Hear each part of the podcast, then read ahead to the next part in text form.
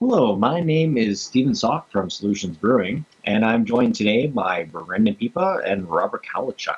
And today we have a very interesting uh, discussion, and it's on the 1560 Bavarian Law. I think I pronounced that correctly, but uh, we'll see how that goes. Well, it is German. It's hard to pronounce German, German. things. I'm part German, so I, I don't know if that's you know came up through me and I was able to pronounce it. But anywho, the the 1516 Bavarian law is you know was in 1516 a law an edict set out to maintain the purity of beer in Germany. And now there is a, a bunch of texts related to it, but the important bit is you know translated from the German. Furthermore, we wish to emphasize that in future of all cities, market towns, and in the country, the only ingredients used for the brewing of beer must be barley, hops, and water. Whosoever knowingly disregards or transgresses upon this ordinance shall be punished by the court authorities, confiscating such barrels of beer without fail. Now, there are a few exceptions to this. The one notable one being Gose, because Gose as a beer predates this law and was basically, you know, grandfathered into this. Gose traditionally being a soured beer with salt and coriander as its uh, outside of the normal ingredients ingredients. But in a modern age where people are putting pineapple into their beers, chocolate into their beers, what do the members of Solutions Brewing think about it? And to start us off, I'm going to toss us to Brendan Pipa. Well, Steve, you and I have had many discussions on this law over the years, and I think I've made my position clear is that I, I'm a big fan of this law. I, I think this is just a great approach to keeping a product kind of, well, as the law states, as a, as a pure expression of the capability of the different flavors that you get with such a simple spread of ingredients. Um, before I dig myself into too much of a hole here, though, I will note the couple notable exceptions. Every year I make uh, a pumpkin spice ale for Thanksgiving time, October, that whole kind of pumpkin spice timeline. And I do stand by that beer, even though it doesn't adhere to this law. The other one that I was going to bring up, and I wasn't aware of the Gose exception to this because, uh, Steve, you make an excellent Gose that I enjoy. Um, Mhm. And I'm happy to hear that it is grandfathered past this law.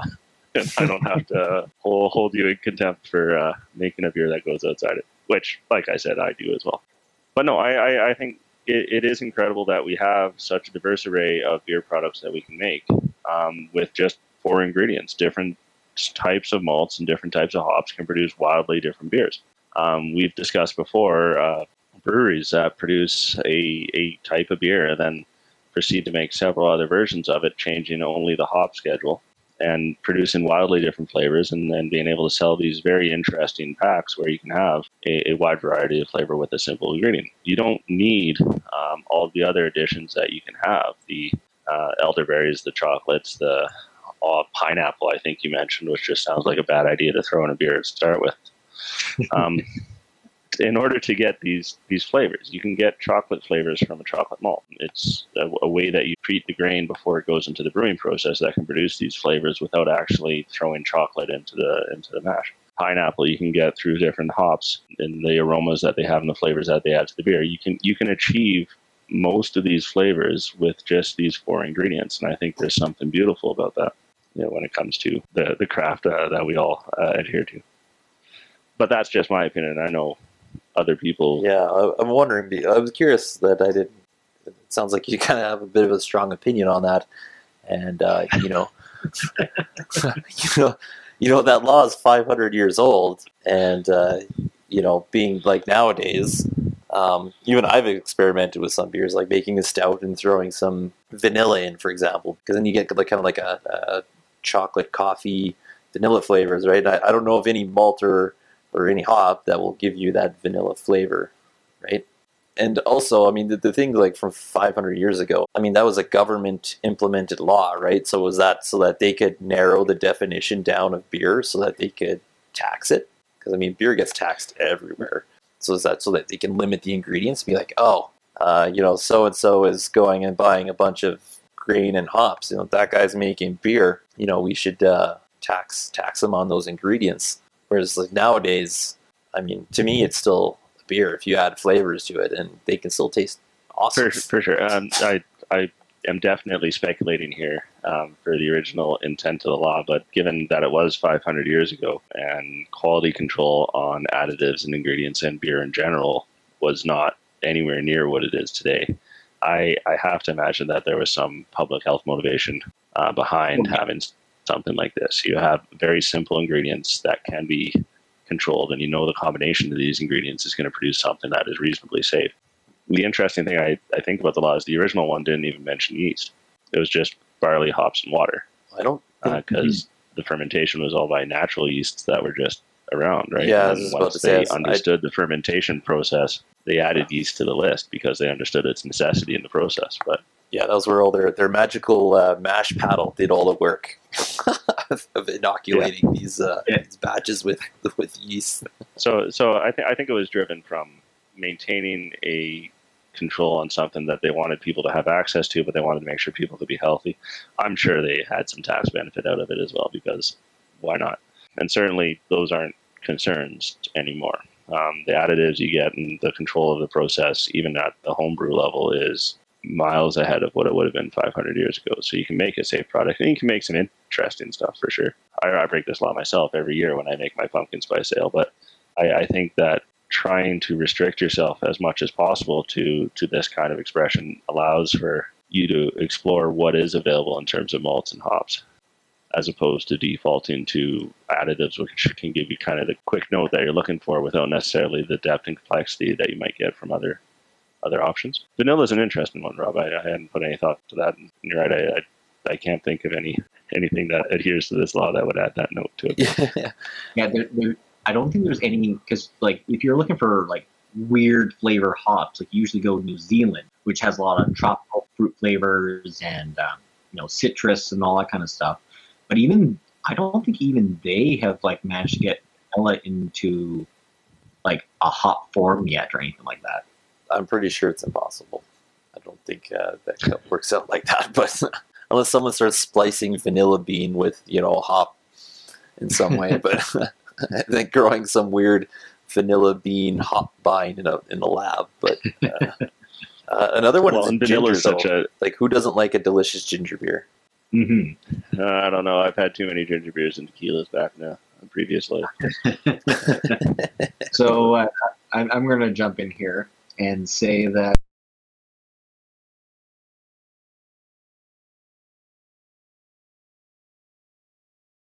But I think the second brew that I ever did, which was that saison of mine, I put in bitter orange peel, which again would have been contrary to you know the the time, and it gave that beer a great citrus flavor on the on the tail end. And ever since then, I've basically like I've found flavors that I like, and I try to put them into the beer. One of the most recent examples that I've done can't really do it anymore because you know we're kind of professional brewers, kind of at this point, not really, but pretty much. And it was one of the last homebrew competitions I entered, and they had uh, it was a local brewery that had their base beer, and it was a hack the Wort competition. And I really like their flavors, and I wanted to basically do more tropical flavors along it without like reboiling the you know the wort to get to you know some you know hops in there or dry hop or anything like that. So I put Hungarian paprika pepper and pineapple juice in a beer. And let me tell you that the beer was already had lime and sour in it. Oh man, that tastes like summer. Oh, it tastes so so good.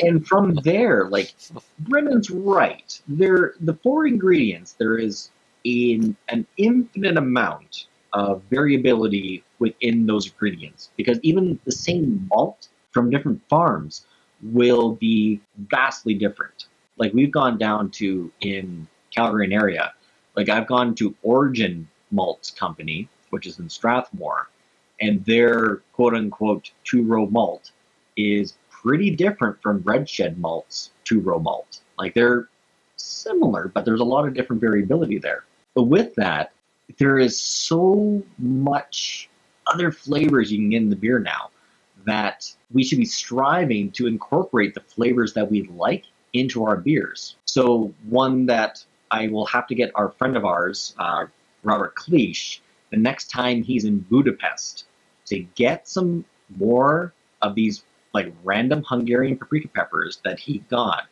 from some street vendor. Don't know where he got them, quality control and all that, but those peppers have been so good into adding the beers because they add a little bit of kick, a little bit of something in the in the, in the in the back end that you're drinking the beer and you go, ooh, that's a little spicy, which wouldn't be allowed underneath the Bavarian beer Getting- law. Getting uh, Hungarian hot peppers from a street vendor sounds like an interesting supply chain problem. Yeah, well, you have to find more stable source. Like, where do we go? Oh, we just we get it from Charlie down the street or something. like it's just- It is it's, it's an opportunity for an increase in international trade. Yeah. That's the thing is that like I I haven't used it yet, but I have uh, Hawaiian salt. It's from uh, a clay farm or a clay part of the island, and the salt is red. Like it has a whole bunch of minerals and other stuff that's in there. And I want to use it for a beer one of these days. I might do an experiment with it with my Dark Ritual Gose. I might make a double batch and then use the salt in each one differently. And even that Gose. That's the your watermelon one, right? has- yeah. And that's the thing, like traditionally the you know, even the exception is salt, coriander, and sour. Whereas the Gose that I do has salt and watermelon in there. And that is oh so refreshing. Plus watermelon margaritas on brew day, which is also a fantastic idea.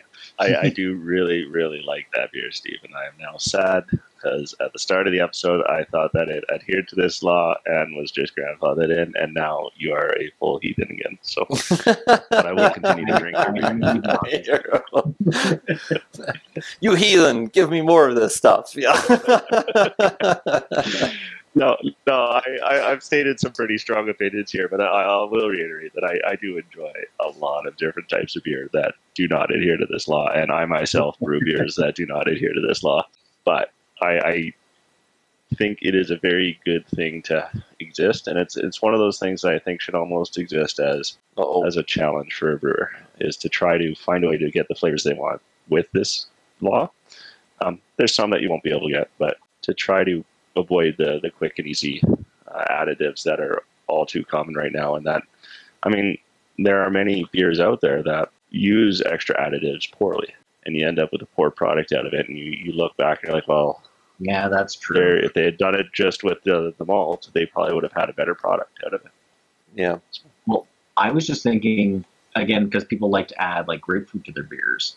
Um, I've had a lot of grapefruit beers that are just chemical. Like you can tell that grapefruit has never seen a grapefruit, and it wasn't even like you know pureed grapefruit or anything like that. And they add it, and you can actually get a get that in hops now because Kalachuk, you brewed, I think that was a year or two years ago, a dry hopped grapefruit ale that contained no grapefruit, and it was fantastic. Yeah, that was the year that I lost that hockey bet to you. Yes, that's true. yeah, that, that was my that was my beer. I remember now. yeah. Uh, they actually, that's a, a regular hop now. So when I made that one, uh, you, you know, when they come out with new hops or these experimental hops, they don't actually give it a name. They just call it like EXP for experiment and then a number. And that was like E EXP 0636 or I can't, I don't actually remember the number, but it was something along those lines. It's called grapefruit. So there's a hop called grapefruit. And uh, I've never, ever since, every time I use that one, I'm like, why would I ever add grapefruit to a beer? This like that one hop alone is basically grapefruit. I don't I don't even know how they did that, but yeah. Because like you dry hop that beer, and I remember taking like the first sip of it and being like, "You put grapefruit in this, didn't you?" And you're like, "Nope." And it was so, it was like the pure expression of grapefruit. Like that's what it was, and it's like, nope, that grapefruit is in the store down the street. It's nowhere near this beer. Yeah, I get that was another grapes to glass thing. That was Doug brought me to that one. He's like, here, try this one. I'm like, okay. I'm like, oh my god, get more. So, so that brings up an interesting point, though. Steve, earlier you mentioned uh, you started getting onto the additives because of a saison you made, and you added the bitter orange peel at the end to give that nice kind of citrus finish and all that. If you could achieve that same citrus finish with a hop, would you use the hop or would you still use the bitter orange? Now, okay, that's an interesting thing. If there was a hop that gave me orange flavor and not like, like you see Citra hops or whatever and all that, and it's like citrusy flavors because it's like lemon and lime and grapefruit and like there's a, a spectrum within that. If there was a pure expression of orange in a hop, maybe. And it would have and that- the big thing- Way to take a stand there, Steve. yeah. the big thing would be as a home brewer it would be cost because uh, unlike these two i go to my local uh, beer supply store called the vineyard which is uh, it, it's located in the southeast of calgary and it's a great store. It- it's also the home base of the yeast wranglers which is the local homebrew group. But the interesting thing is that like if i you know a standard two ounce thing of hops there is about five bucks roughly. The orange peel is about two fifty to three bucks. At that point, you know the you know the lizard part of my brain would be like, what costs more at that point? And that's what that would probably dictate my choice. Is that if I could get the hop or use enough of the hop at, you know, like I only need to use an ounce of it at, you know, for dry hopping at a week after, then maybe I would choose the hop. But if otherwise, like just adding in bitter orange peel to the boil is no problem at all.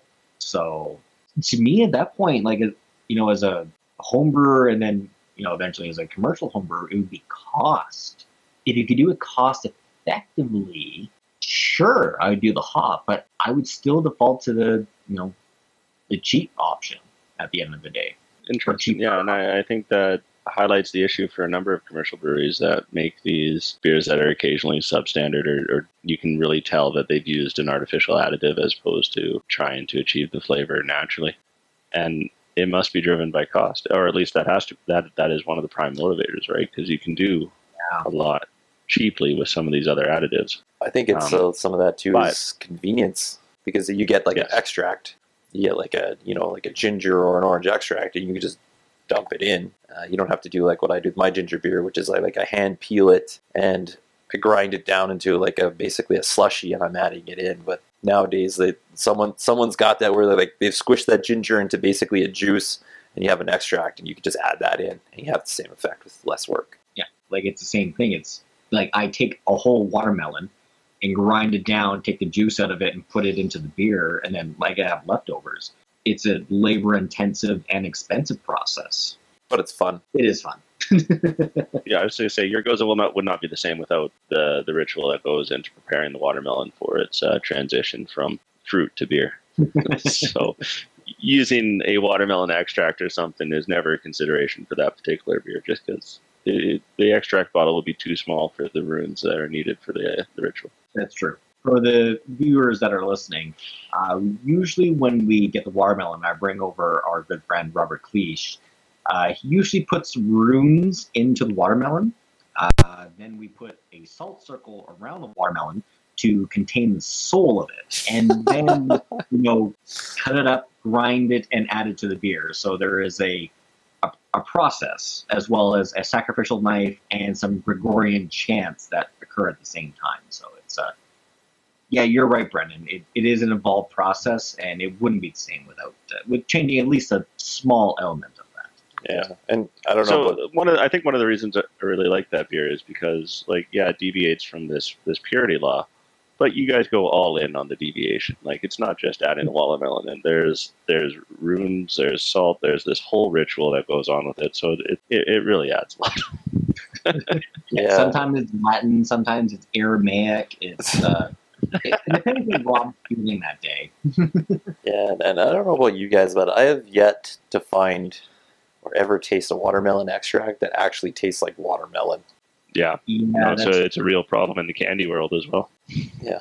Well, I, I still remember one time I was drinking a beer. I, I won't name the brewery, but it was out of uh, BC, and I, like I picked up one of the like six pack mixers or a twelve pack mixer, and I was having their grapefruit ale, and you could and it's just the first sip, and I'm like, I don't want to finish this. I've bought it, I've had it. I don't want to stop, like for that thing to stop drinking it. But oh man, it was not pleasant, and you can tell right away that no, they didn't. There was no grapefruits involved with that beer, and that was unfortunate because you can do it well. You can do it with hops. You can do all that fun stuff, but uh, in the other direction, eh, sometimes it doesn't work out that way. Yeah, I've I've had similar encounters with watermelon beers. You know, you go in a liquor store and you're like, oh, hey, you know what? That might be interesting because like watermelon, it's not a strong flavor, but it's like it's nice. Yeah, it's a And, nice uh, subtle flavor. But it's you know I'm going to say this because I've, I haven't had your uh, your watermelon gose yet. Uh, every time you make it, it disappears before I get a chance to have any. Uh, but I have I have yet to have I have yet to have a watermelon beer that I actually like. Like they're to me they're all disgusting. And so now even if I see a new one out there, I'm like I don't have like zero motivation to try it because I was like I don't know, do I really want to put myself through that again? Yeah, that, that's something to keep the ritual the same. When we open up the brewery, and we have to you know scale up to get that amount of juice that we need to you know again scale up from a homebrew recipe to a uh, to a, like a, a further recipe. We're gonna need a lot of watermelons. It's gonna take like a day to do it because yeah, because eh, you're you're right. Like it's it's it's different. But yeah, we'll have like the monks come in, like they'll walk in through the, tap room into the back. They'll have their hoods up.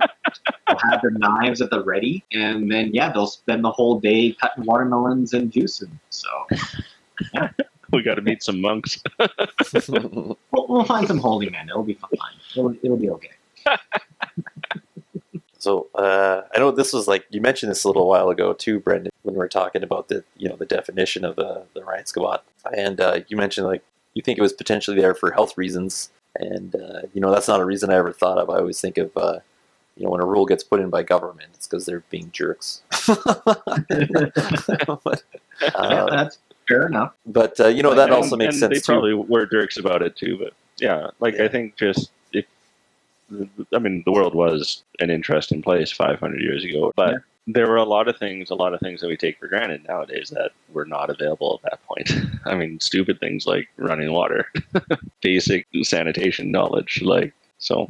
I, I studied a very small amount of history in my time and, and there's some things that when you start looking at in that light of like okay well if you had to keep everybody healthy but you didn't have a population that was knowledgeable and even you weren't knowledgeable enough about what causes all, all the problems how would you mandate it and Yeah. here was Yeah, a way for them to get, keep people drunk in a legal way that kept them not dead so When, when you Or bathe sick, one yeah. beer and you're uh, you're mixing the beer, like you know, hopefully your hands are clean, but they're generally not. So yeah, like it's you're right. Like it's a easy way to hopefully stamp out some disease, some problems, and even just like bad beer. Because like again, most of the text of the 1516 law is tax related.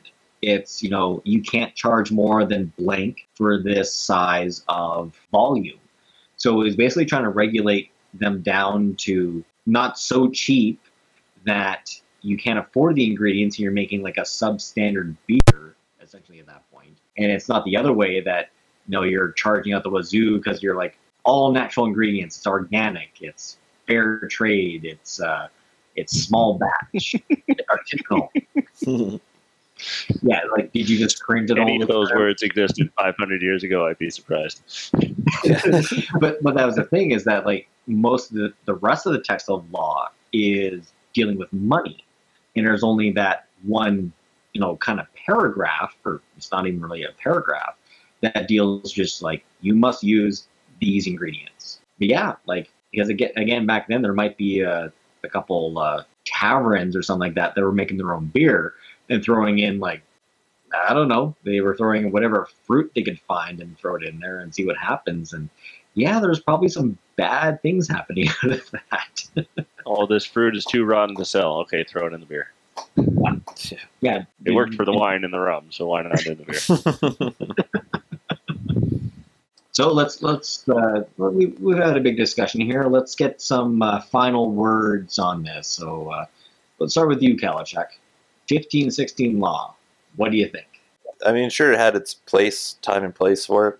There was probably a reason for it. I'm sure people were like sticking bits of tree or something, bark in there just to bitter it up or do something with it. But I, I think these days, uh, with the technology and information that we have, I, I don't think it's something that we need to strictly adhere to, uh, unless you're making a beer that you want to make a certain style, in which case you probably should be adhering to those laws if you want to be true to style, so to speak. But otherwise, you know, I'm I'm pretty flexible. Uh, the whole point is um, beer has such like a wide variety of flavors and things that you can do with it that I, I see no ill will with experimentation and, and uh, crazy flavors or whatever you want to do with it. Whether you want like a, a beer beer, so to speak, or you know if you want something that tastes like a something you get from Starbucks, you know, like. Uh, so I don't know. I'm neither here nor there with it. I, I think that you know at the time it had a purpose, and uh, I think right now it's you know doesn't really matter anymore. Okay, and back to you, Brendan. Uh, before I give my uh, my my final notes here, um, do any of our three fine solutions brewing products deviate from this law? Uh, no. All three adhere to the very beer law.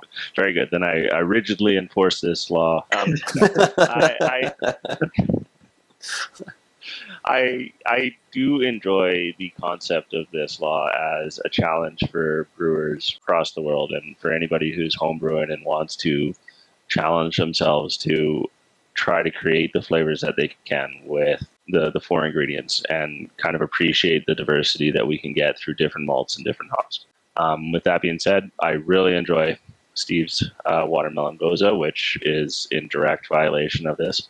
I also myself make uh, pumpkin spice beer every year that I also really enjoy. That is is dead set against this law as well. So I would say that I am uh, rigid, rigidly adhering to this law and rigidly enforcing it, except when I'm not. Um, uh, except for when it's convenient. To, pretty much.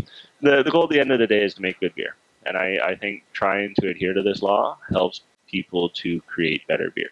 And then in the situations where you can't get the flavors you want within this law, then you're primed enough to go out and make a good beer with other additives, understanding and respecting the product that you're trying to make. So that's my final thoughts. Okay. And uh, just to close this off, um, I reject Brendan's conclusion completely and go that, uh, yep, anything is game.